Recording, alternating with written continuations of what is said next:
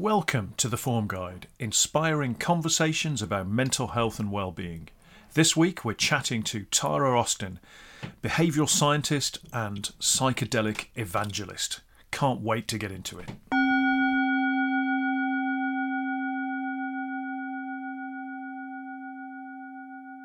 Wow, that was a good one for the echo. Tara Austin, welcome to the Form Guide. How are you? Hello, I'm an ace today. Thank you, Rob. Um, feeling very jolly.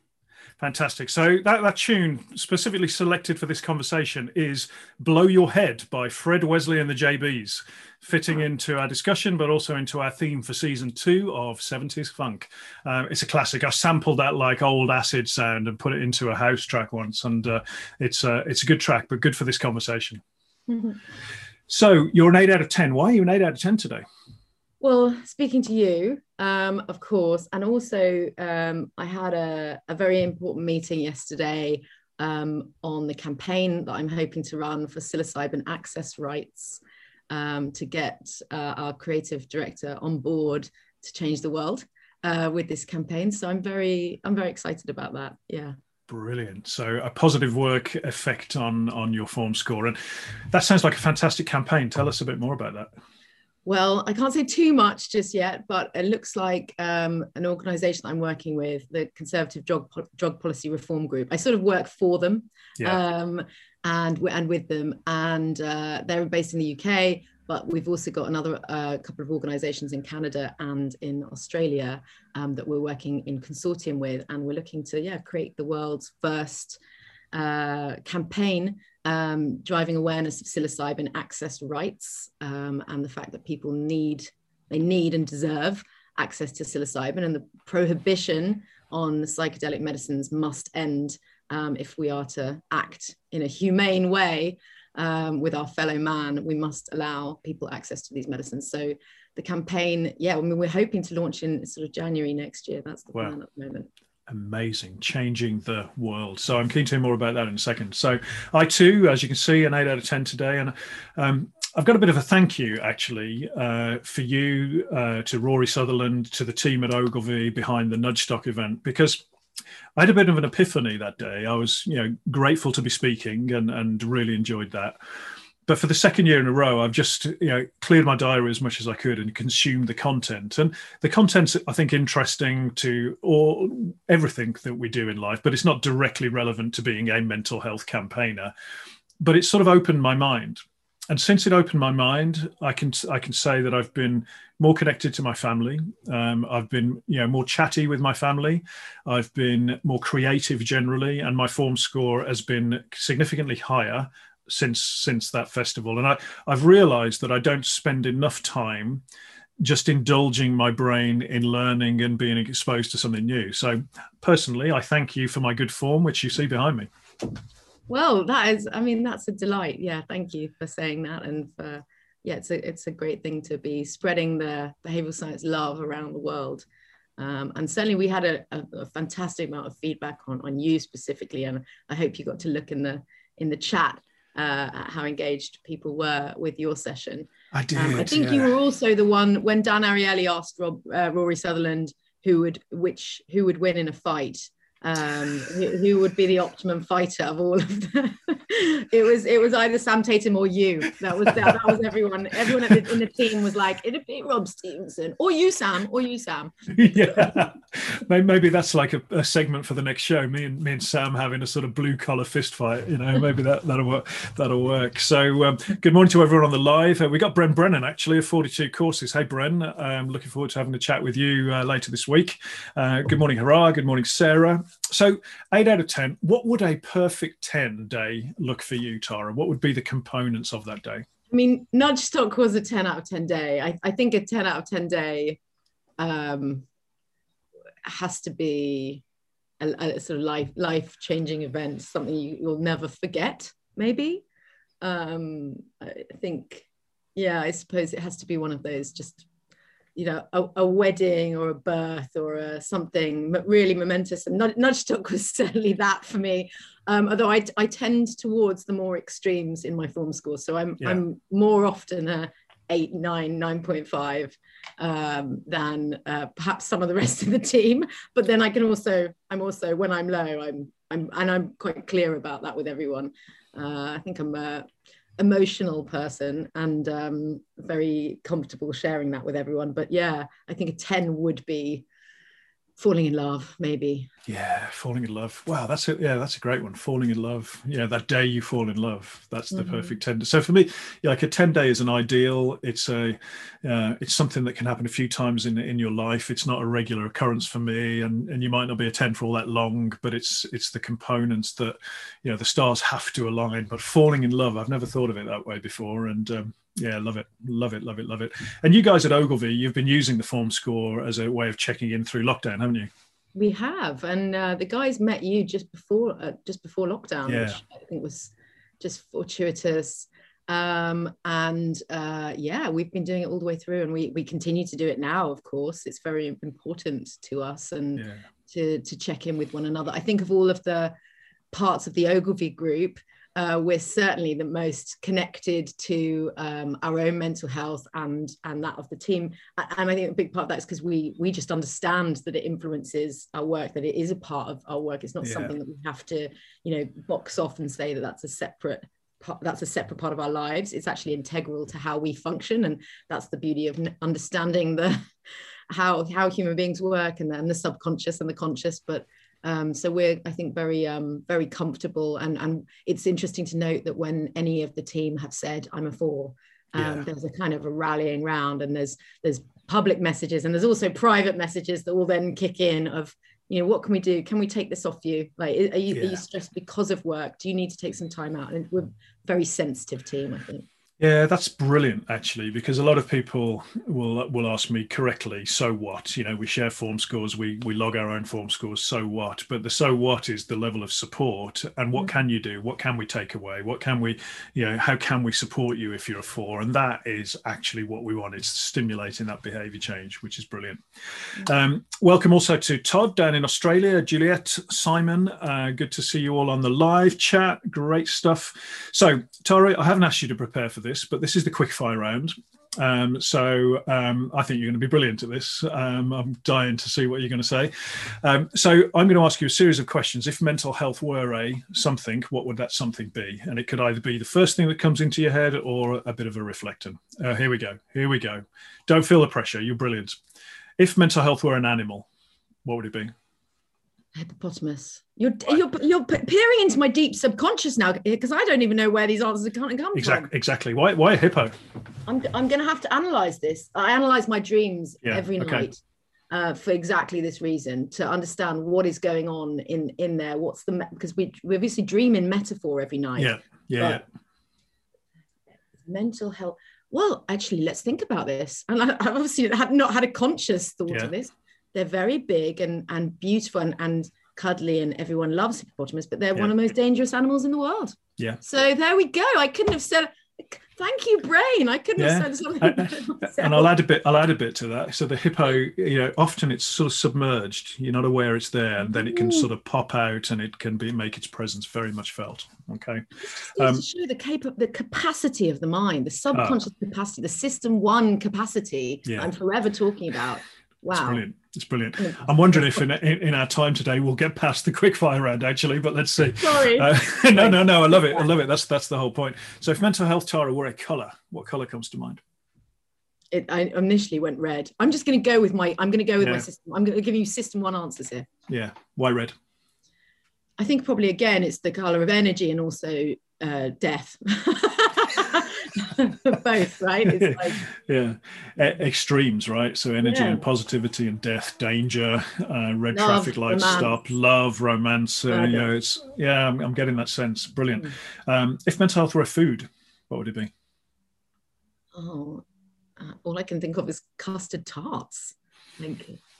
Why? Do you do this do you do this quick fire with everyone? I do yeah i do all I can think of is a custard tart. Custard tarts. Now, I think this is a good choice, but why the custard tart? I don't know. I like custard tarts. Yeah, yeah, that's good. um, I suppose that maybe it's like maybe custard is like gelatinous. It's not. It's neither one thing nor the other. I don't know. There's a container. Uh, of the of the wetness within. yeah, yeah, yeah. I, I, I, mean, I like that. This, this, you know, there is the there there is this sort of it's encapsulated uh, in something that's quite plain actually mm, to hmm. look at yeah. and then you get in you get this richness of vibrancy and i'm yeah. thinking the yellow you know the yellow and the the sweetness of the taste yeah it's good it's it's good um so if mental health were a song or a piece of music this is a tough one i'm very i'm very shaped here by my by my experiences with psychedelia yeah. uh, psychedelic uh, not psychedelic music but the music that is played during psychedelic journeys. And i uh, my gut reaction is it's my mum's album um, which is uh, one of her albums. She uh, she made a, an album that was purely voice. So yeah. it's, it's called voices and it was very cutting edge in the new age world um, back in the day. In fact, it was sampled by Grimes. I found out the other day on her Amazing. SoundCloud, Amazing. which my mother gets nothing for, which is a shame, which is a real shame. But um, no, so it's it's layered vocal harmonies. And it's very beautiful, um, but there's no instrumentation at all. But it sort of sounds like there should be. It's kind of classical. I'd have to send it to yeah. you. Yeah. What's your What's your mum's name? Claire Hamill. Okay, we'll uh, we'll look that up and we'll um, we'll put it in the show notes for sure. I like the sound of that. Um, if mental health were a holiday destination, where would it be? My little bell tent in Sussex. Ah, brilliant. Um, and what happens in your little bell tent in Sussex? Oh, lots of things happen. in it's, not like, it's definitely uh, before but... the watershed. The show, Tara. I, I just some grounding, you yeah. know, some feet on the grass, um, and and actually, uh, yeah, it's a sort of it's a slightly magical place. Yeah, I'm we found uh, when I went there to put up the tent, um, there was a white rabbit that was frolicking. Wow. Um, uh, and now we, my family, I call it White Rabbit Retreats. Brilliant. So, yeah. I love it. I love it when you you get sort of the unexpected animal in in, in a place, um, and you just get the joy. I remember I moved to the country. I moved out of London. It's about nine years ago now, and we got this long driveway. We are a part of a farm, and I was quite nervous about moving out of London and the whole commute thing. And you know, I used to travel around on a Vespa, so I got my Vespa down here and got to the end of this driveway. And the first day I was commuting, and there was this massive, majestic stag with huge antlers blocking my way, and he just stared me down for a little while, showed me who was boss, and then just walked on. And I'm like, yeah, okay, that's good. I've arrived. This is okay. It was like a good, strong message there. So, yeah, I love that. Frolicking bunnies. Right, one more. If mental health were a sound, what, what sound comes to mind? Um, maybe a foghorn.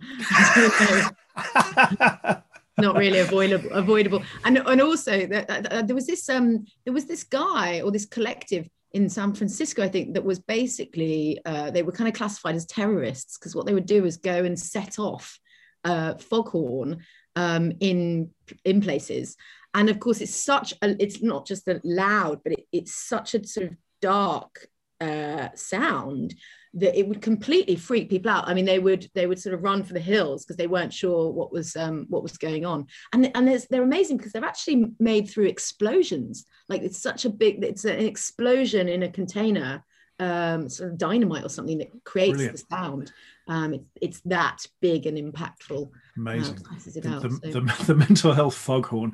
Um, mm. So it, that reminds me, I, at the age of 49, I still do listen to Radio One. I'm trying to hold on to my youth. And it reminds me of the, um, I think they called it the Hootenanny that Greg James did on The Breakfast Show where it was to the soundtrack of this this house track by Fisher, this Aussie DJ and producer, and there's a big horn in it, right, a big fog horn in it. So what what they got was like people all over the country at a certain time blaring their horns, and they even got a battleship in the Royal Navy to participate in this with the, with the, their big ship horn. So I love it. So this is a challenge. I'm going to try and put that together. Okay, so you and I, um, we're spending an afternoon together in in Sussex. Um, we're we're near your bell tent. We're sitting outside there's actually a bunny frolicking around, but the bunny's looking a bit nervous because there's a huge hippo walking over the horizon for some reason. Um, we've got the sounds um, of your mum's uh, voices uh, mm. collection playing, um, and it's very, very relaxing. Um, and your bell tent, for some reason, is red. It's bright red, and this is surprising you because your bell tent is actually normal bell tent color, but this one is is red, and and we've got these amazing, you know, Portuguese custard mm-hmm. tarts um, that we're enjoying. And we're rudely interrupted by a farmer blaring a foghorn on his tractor that just provides a break to this serenity. And then the serenity comes back, and we realize the value of it because it's been interrupted by this farmer that's my scene there. Thank you. Sounds like a beautiful afternoon. Yeah, I think we're having fun. Um, so I'm pleased to see that you've got some some reading material behind you, so I, we can play a little game. This game is okay. called is called What's on Your Shelf. So what I'd like you to do is kind of close your eyes and just sort of have a fumble over to those books, pull one out at random, and let's see what we've got what's on your shelf? I, I know which one this one is. can I take this one? Can I take this one? Yeah, yeah, you can pretend you don't know what it is. I don't I'm, mind. I'm, you forget I am an evangelist, so I'm always talking about them. Uh, Fantastic Fungi, Paul Stamets is actually a film that lots of people have seen now about this, um, but it's a really beautiful book as well and and it's not just about magic mushrooms yeah. uh, psilocybin mushrooms it's also about what mushrooms and fungus can do for us in terms of um, well, other other medical needs, things like turkey tail mushroom is incredible okay. for immune boosting, and particularly uh, with lung cancers in Japan. If you've got a lung cancer, they will give it to you when you are taking chemotherapy. One of my my hairdressers actually uh, going through exactly that at the moment. I took some turkey tail over to her the other day. Amazing. Um, so all, all kinds of stuff like that but also things like how we can maybe use fungus in um, other challenges with climate change whether that's decomposing plastics or or creating new materials out of certain kinds of fungus so that we can wear them and grow our clothes rather than putting kind of uh, polyester into into the dump, that kind of thing. Fantastic. So, yeah. There we go. So my colleague will put a, uh, a, a link to that in the show notes too. Um, excellent. So this is going well, isn't it? Um, Right. Let's get into it. You are a behavioral and brand strategist, and you're a psychedelic evangelist. Now, what a fantastic combination of titles you've got on your LinkedIn profile there. T- tell us what it means to be both of those things, actually. I'm really curious. Um, well, historically, I was a brand strategist. So I yeah. worked, at, uh, grew up in kind of uh, Ogilvy and Mather, one of the biggest ad agencies in the world, worked on all the all the brands you can imagine, Dove, uh, Coca Cola, all of those kind of guys, lots of fast moving consumer goods, um, making advertising of all description. Um, and uh, but then we, Rory Sutherland and Jez Groom, uh, in I think 2011, um, set up the behavioral science practice within Ogilvy. It was called Ogilvy Change at the time, and and um, that was kind of born out of the the planning department, the strategy department, and we all sort of started upskilling that the the field was very new and started reading and reading. All the books were coming out um, Kahneman thinking fast and slow Thaler's nudge uh, and Sunstein's nudge. Um, so we started like reading everything and led by Rory and Jez um, with their first uh, their first uh, um, employee was Dan Bennett. Other than yeah. that there was the rest of the planning department that kind of filled in the gaps.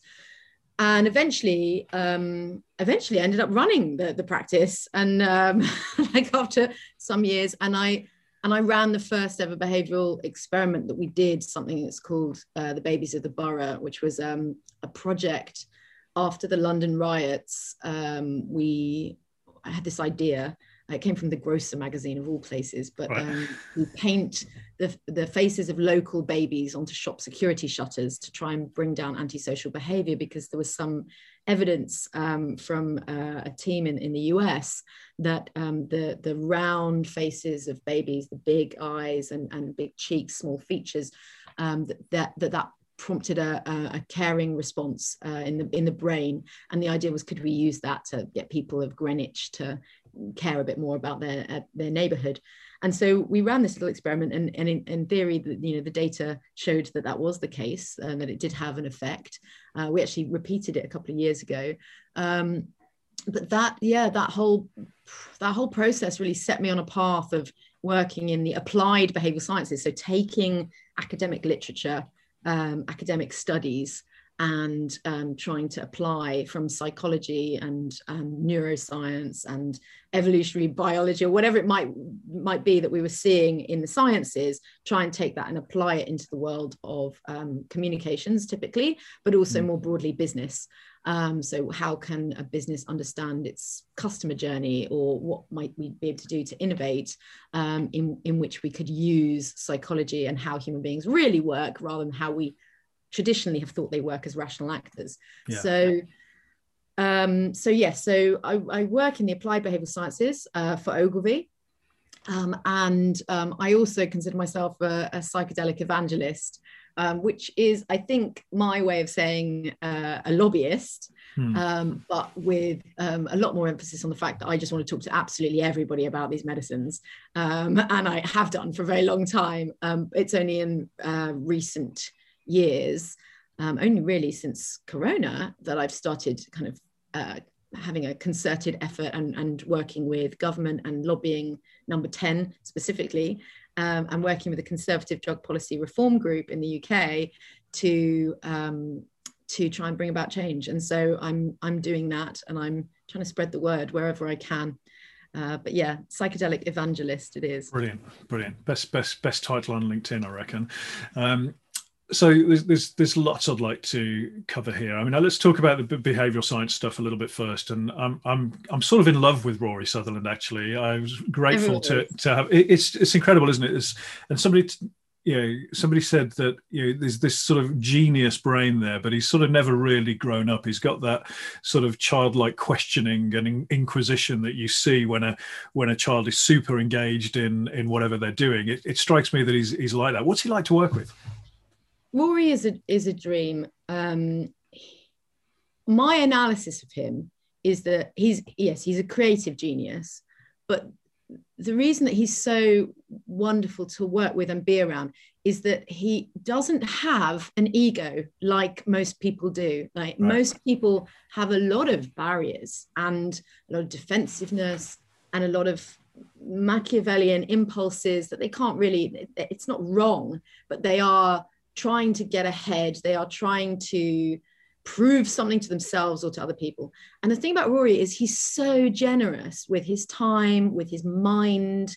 He's so open hearted to what the answer might be, uh, which is this sort of cur- childlike curiosity, but also, he, and he's also very, very, very, very playful. Um, it's, but it's for me, it all comes down to the fact he just doesn't exhibit the classical ego driven behaviors that that um, most people do and particularly people in in my kind of industry um, he's really unusual for this for this fact yeah. and to the point where sometimes um, working with him you know other people will you, you, you end up kind of you can be quite protective of him sometimes as well as as well as nagging him i mean he's a he is childlike in that he's a he's a slight he's a nightmare to like manage um yeah. you know to kind of there's been we've run Nudgestocks in the past where we've very cheekily had to you know we've put on a, a very rude piece of music when he started going over time because he he's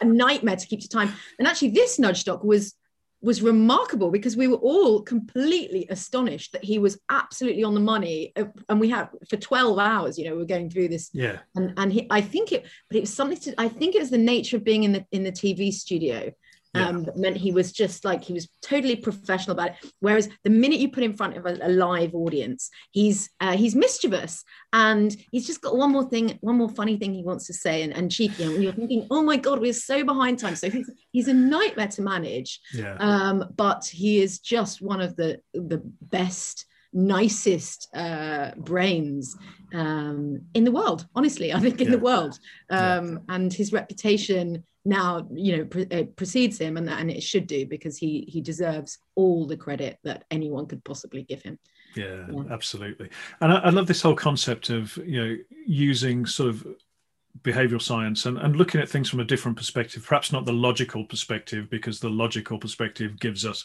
the same answers that everybody else is thinking of, and there's nothing wrong with logic. But trying to think about a problem, your example of um, you know the shutters and, and having the baby photos on there is a is a perhaps an illogical solution to to a problem that is more effective than the logical solution might be and it's it's a different way of thinking isn't it it's a lateral way of thinking. Yeah, and. Um, i'm i'm a big fan of edward de bono and and you might have noticed i spoke about him at nudgestock last year.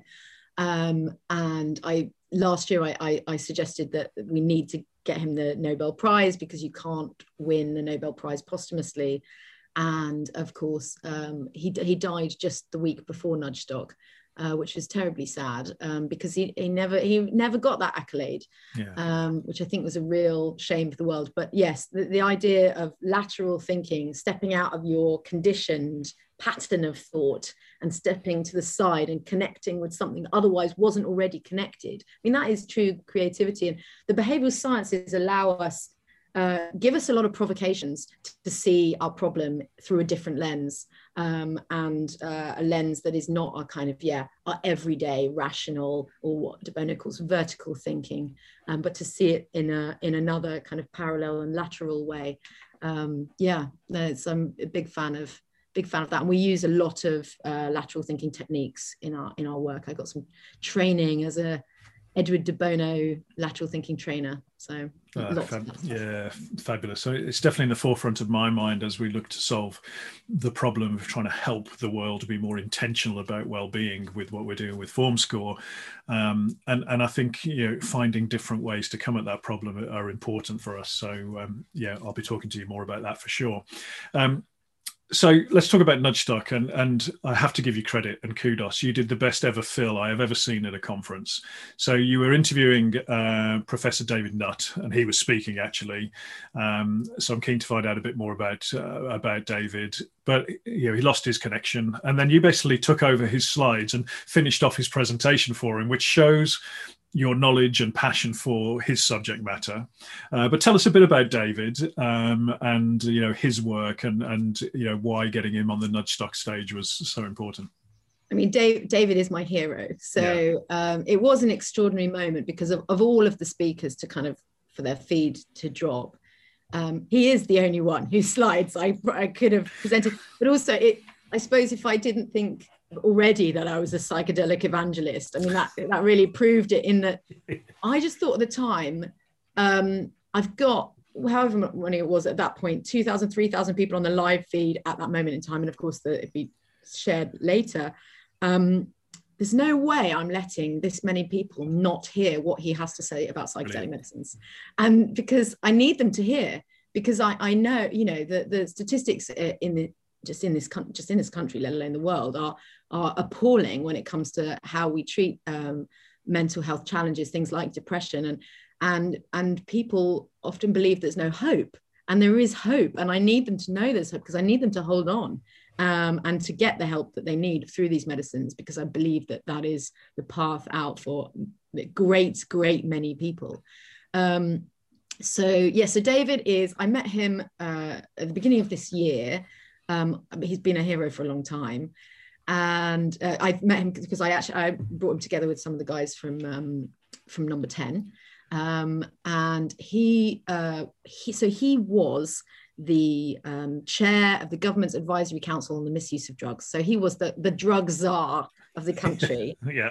Um, and then under um, he got in trouble uh, initially for saying uh, that taking ecstasy was less dangerous than riding a horse, which he said in a lecture yeah. to university students. He actually, you know, in this lecture, two students showed this is the data on horse riding and how dangerous it is, and and and how an adverse uh, aver, ad, adverse mental uh, adverse um, episode yeah. can can cause major behavior change, like personality change, you know, head, head trauma. And he talked about a patient that he's he was treating for exactly this, whose life had been ruined, whose family didn't even know her anymore, you know, right. because she'd had this uh, head trauma from horse riding. Um, really uh, terrible situation. And then he compared it with the, the data on, uh, on ecstasy. Um, and showed, you know, clearly uh, you, are better off taking ecstasy than you are uh, taking up horse riding. Um, and um, I think it was Jacqui Smith at the time uh, was the Home Secretary, and she was in a right old befuddle about this. Um, and he writes about it in his book. Uh, got this fantastic book, Drugs Without the Hot Air, drugs without the hot air yeah um and uh, he talks about this exchange between them that's just com- almost comical in in how how ill founded and understood the, the drugs laws uh, are or were by our own home secretary at the time yeah. in that it's just a circular argument. She sort of said you can't say this because uh, this is uh, illegal uh, ecstasy. And, and he said well well yes but it's illegal because of the harm like but it's not actually generating the same amount of harm. And and she's like yes but it's but it's a drug. And it was it was just like this cyclical argument. Um, and he just about sort of survived that. Then alan johnson came in as home secretary this is all under gordon brown and you know there's this there's this desire to be tough on drugs like yeah. we're living in 1971 um, yeah. you know under nixon or something and um, to be tough on drugs, even though that's that that the war on drugs has only proven um, to cause great harm and yeah. and professor Nutt his his heart and soul are, you know in the right place which is following the science understanding these substances he, he said on a recent bbc documentary he's probably given more drugs to more people than anyone else in the world he understands these substances like nobody's business and he understands the harms that they do. Um, he understands the particularly the and we'll talk about this, but the harm uh, done by alcohol, for example, which is the most um, dangerous and harmful um, substance known to man. Yeah. Um, sort of shortly followed by kind of like tobacco and things. Um, uh, crack cocaine's up there too, but yeah. Um, heroin. But alcohol, tobacco, uh, legally available, prescribed, and yet very, very harmful. At, none, at the other end of the spectrum, we have sort of psychedelic medicines, uh, which he has written about, um, uh, you know, and, and now heads up the Center for Psychedelic Research, Imperial. Uh, again, just like following the science. Yeah. Um, I have so respect him for this. Um, and he's and he says this beautiful line. I think it's in the book. Um, uh, psychedelic medicines are among the, the safest substances we know of. It's almost impossible. I mean, it is impossible to overdose on them. You'd, you'd have yeah. to eat more than your own body weight right. in psilocybin mushrooms, which of course you couldn't do. So it's not it's not possible. Um, but not only are they not addictive, they are anti-addictive. They are yeah. anti-addictive.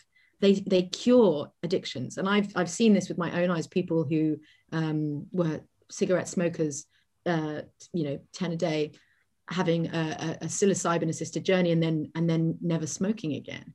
Or it's really um, interesting isn't it? sorry to sorry to jump over you. It's really interesting that yeah t- tobacco um, and and uh, alcohol are drugs um, mm-hmm. but we don't term them drugs because and caffeine and caffeine, you know, caffeine, you know, absolutely, and you know, many of us can't do without a morning hit of caffeine. Um, and, yeah, I'm definitely we get withdrawal very quickly. We get withdrawal, the headaches. Yeah, yeah. Um, I, I, definitely do that if I'm not having my uh, espressos. You know, so it's both legal and within the social norm.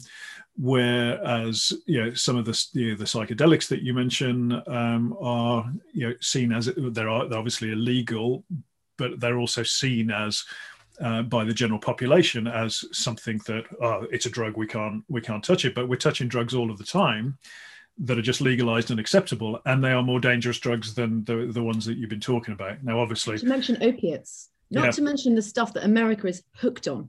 Yeah. uh, codeine. Some of these some of these things are extremely damaging to people or even you know arguably antidepressants.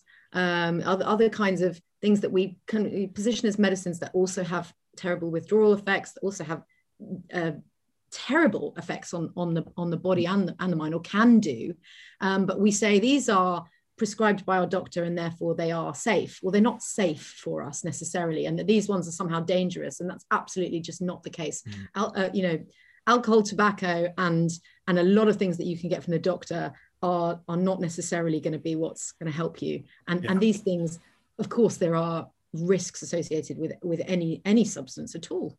Um, if you t- uh, take too much magnesium, you know you're going to yep. get sick.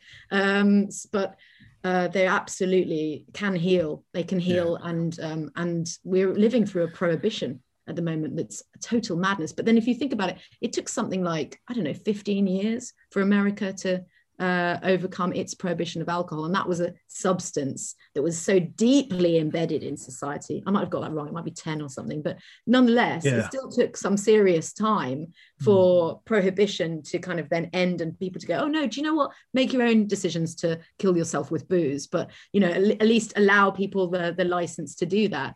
Um, and that was yeah that was deeply ingrained within our society it's taken we, we didn't really have these medicines in the in the western world or we did but probably a very very a long time ago at the temples of eleusis and these kind of places in ancient greece. But um, we haven't had an established culture around psychedelic medicines that was then taken away from us. We just we they they came into being in the in the 40s 50s 60s and all of the you know the papers that were released more than 40,000 patients went through psychedelic uh, trials uh, safely clin- clinical trials. It was recognized that these medicines were uh, you know the greatest step in innovation in psychiatry and neuroscience at the time that they were really isolated and discovered by Albert Hofmann and, and that that team.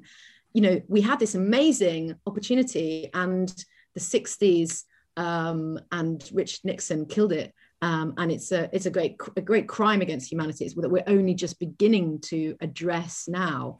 Um, and of course the number of papers and clinical studies has just picked up yeah. at velocity. And i'm interested in a couple of things you you've said on psychedelics. One is the the effect on treating addiction. And addiction mm. and addiction to many substances is a, a key problem in our society but excuse me alcohol particularly. Um, what, what, how does that work? What do you know about the science behind that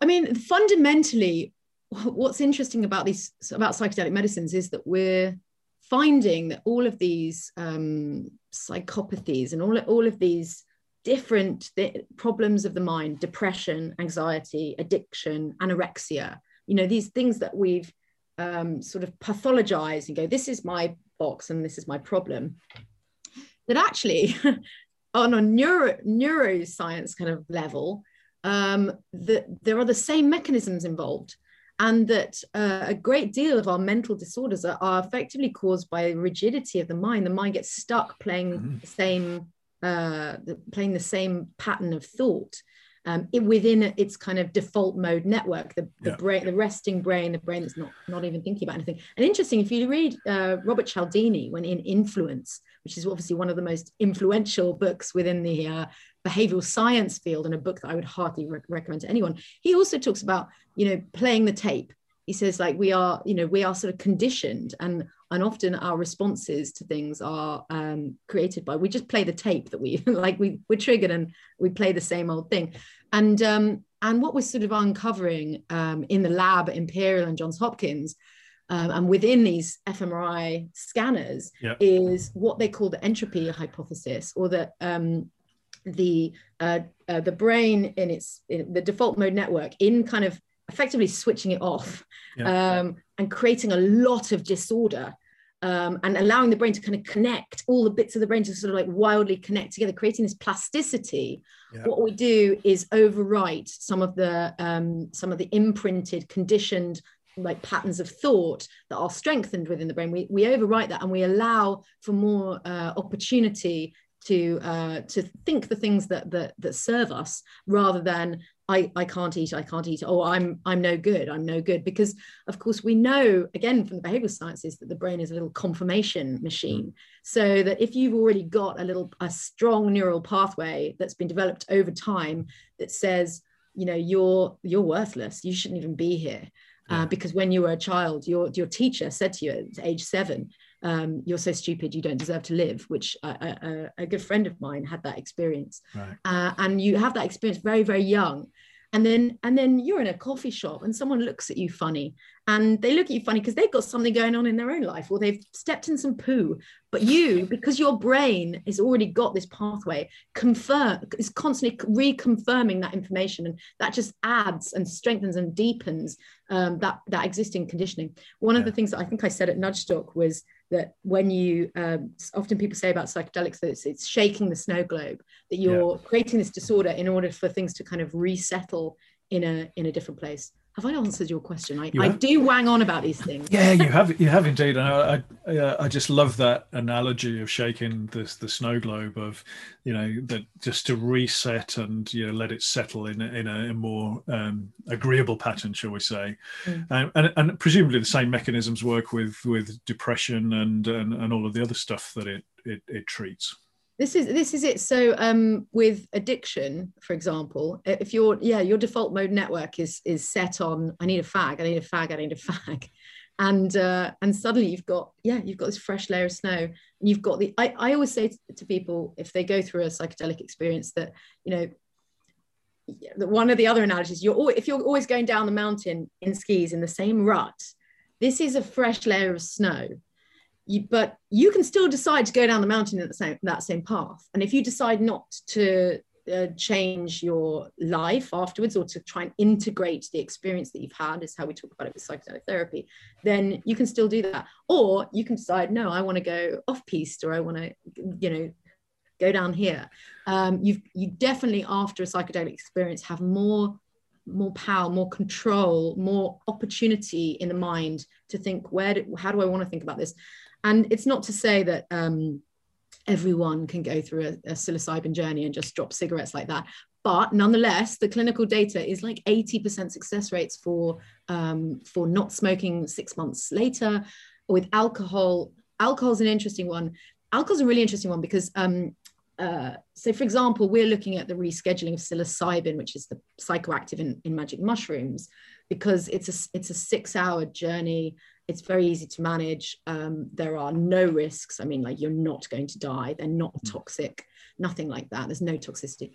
Um, but actually, the best clinical research so far that I've seen is mostly for alcoholism is actually around LSD. And a lot of that was happening way back in the sort of 40s, 50s, 60s when they did all these huge trials because they understood these were groundbreaking medicines. But the interesting thing is because LSD, psilocybin will uh, attach into the serotonin 2A receptor in the, in the brain. And like I say, after six hours, it won't metabolize free. Yeah. Um, but LSD is a more perfect fit.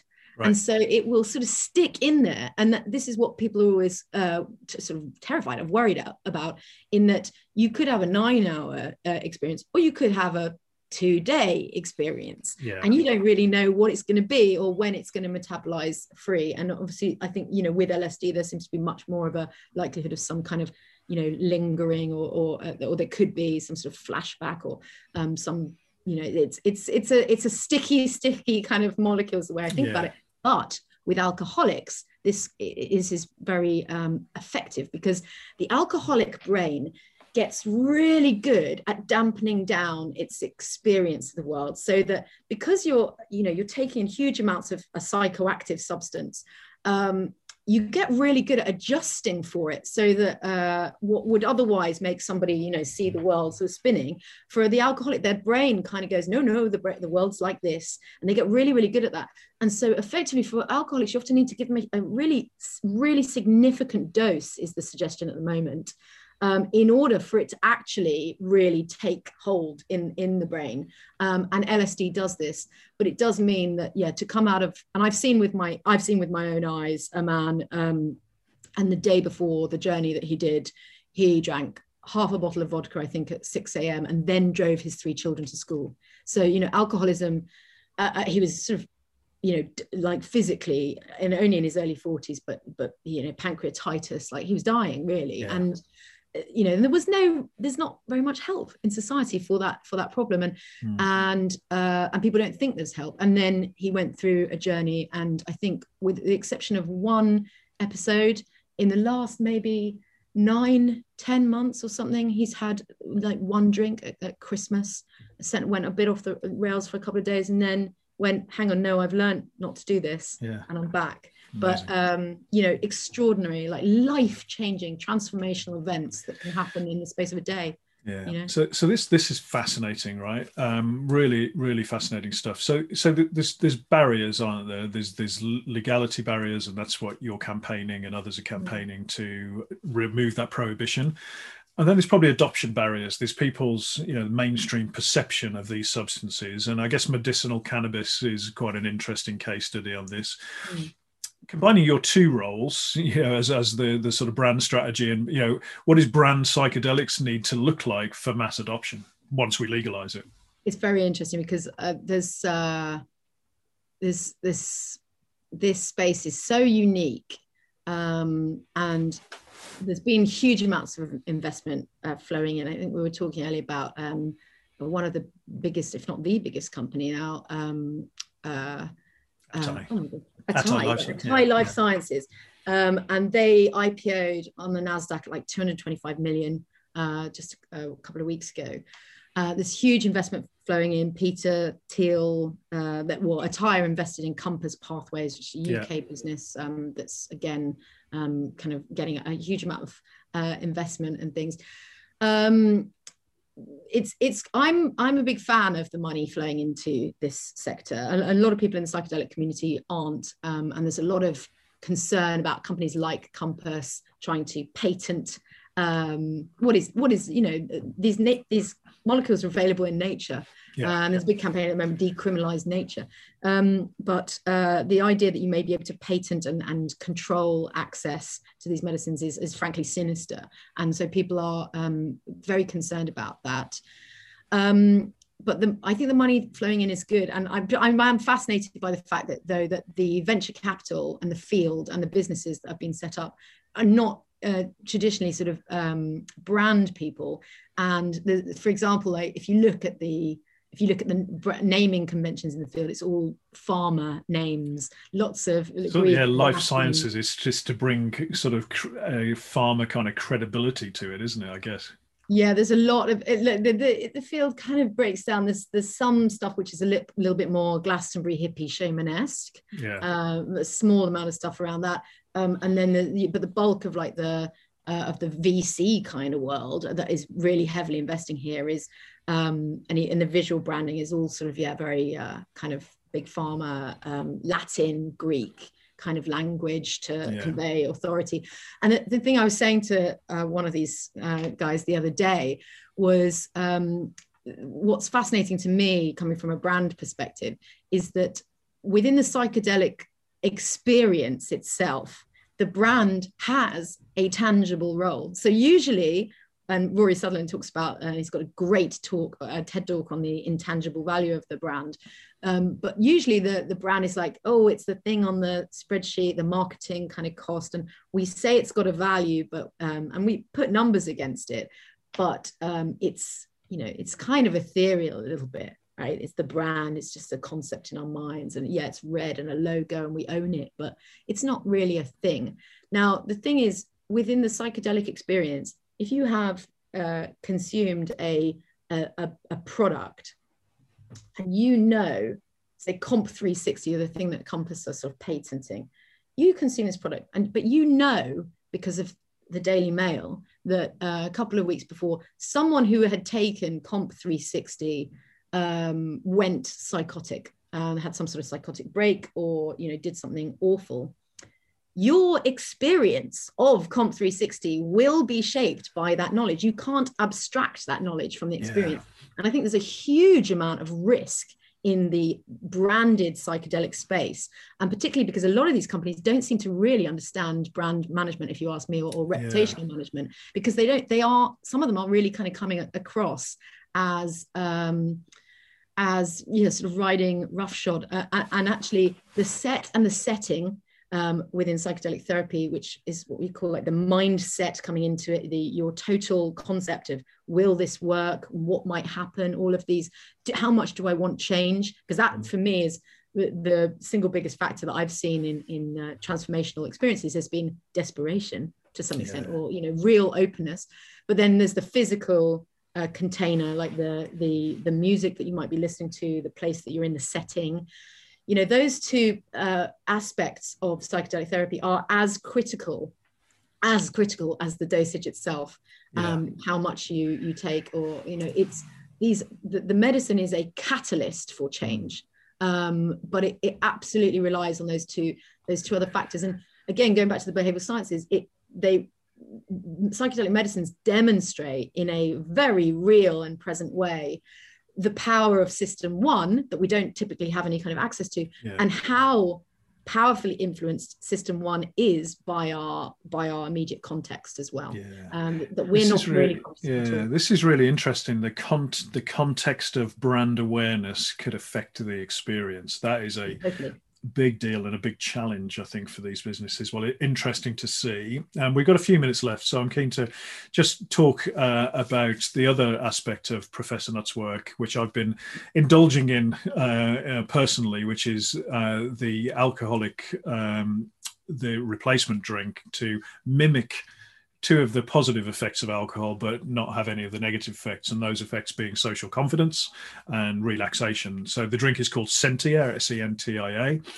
Um, I quit booze just over two years ago. I've been sober for for two years.